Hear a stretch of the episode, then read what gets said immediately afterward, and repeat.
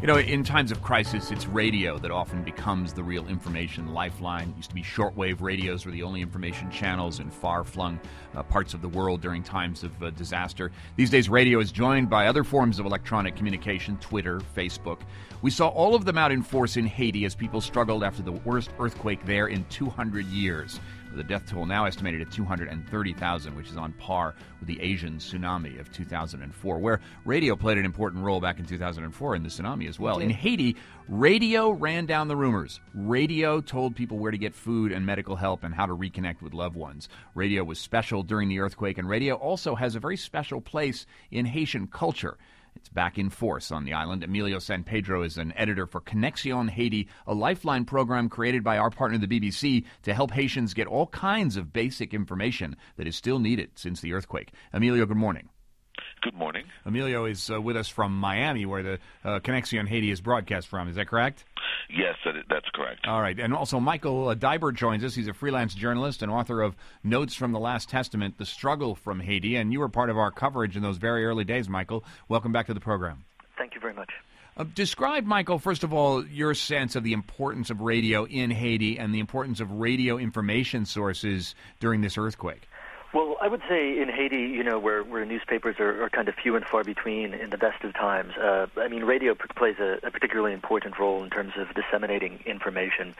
And certainly in, in, in the aftermath of this really devastating earthquake, some of the stations that were able to continue broadcasting uh, really played a very important role in terms of telling people what was happening with their family members, in terms of telling people where food was distributed, where aid was being distributed, things like that, even though the radio stations in Haiti had also suffered quite badly.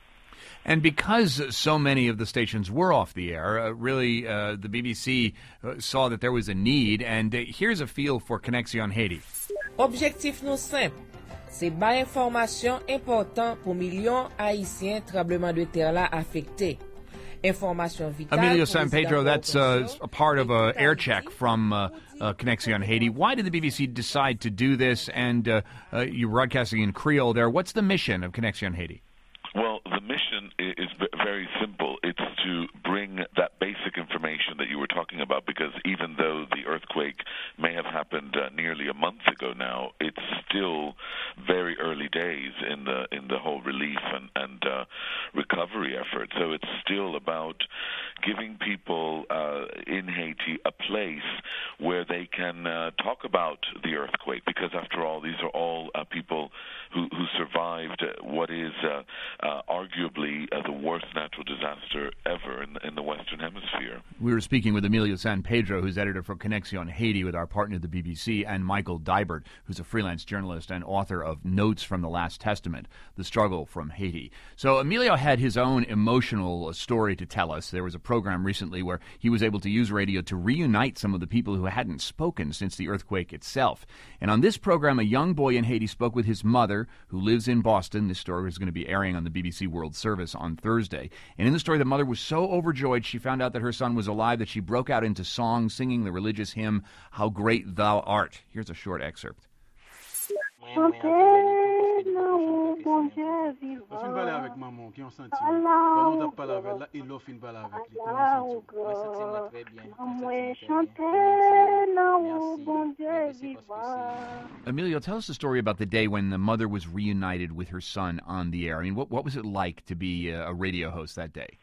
That was indeed uh, one of the most uh, incredible, and I've worked in radio for a long time here in the U.S. and, and in the U.K. Uh, it was the most uh, incredible day because uh, for several days we've been getting text messages from this 16-year-old Penez Macari who, who who started texting us last weekend and saying, you know, I need to find my mom. I can't. I haven't talked to her since the earthquake, and he lives in Haiti. She lives in Boston, and he sent us a phone number, but it was the wrong number, unfortunately.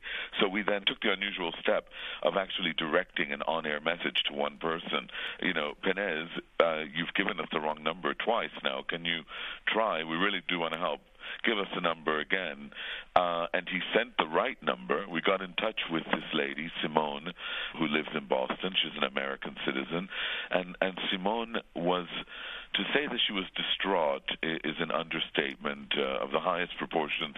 I mean, Simone had not heard from her son since the earthquake. That was about at that time three weeks. She hadn't spoken to him and they used to speak every single day.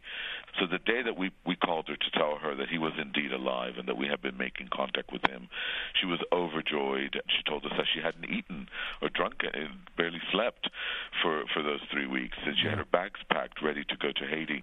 It was unbelievable. They finally did manage. We managed to get, get them on a phone line, and it was quite an uh, no. quite an incredible feeling. No, and, a testimony to the power of radio. Michael Deibert, do you think?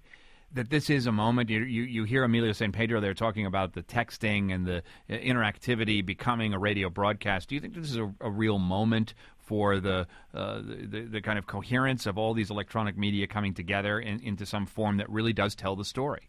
Yeah, I must say, I mean, in addition to the traditional forms such as, as radio in Haiti, I mean, you you would be amazed at the role that I mean, even social networking sites like Facebook played in kind of spreading information in terms of, of where people were trapped, uh, who was alive, who was dead. And the thing is, I suppose now the big question is how do we how do we take all these kind of technological advances and use them in a way that that does effectively, for example, get aid to people who who don't have it and and helps people who are trapped. I mean, when I was there, even up to two weeks after the earthquake, you know, you still had huge swaths of, of Port-au-Prince which had barely been touched really by by relief efforts.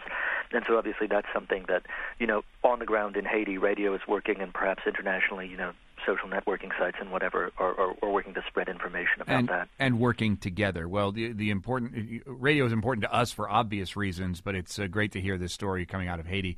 Uh, Michael Deibert, freelance journalist and author of Notes from the Last Testament: The Struggle from Haiti. We're also joined by uh, Emilio San Pedro, editor for Connexion Haiti, with our partner, the BBC, broadcasting to Haiti from Miami. Thanks to you both.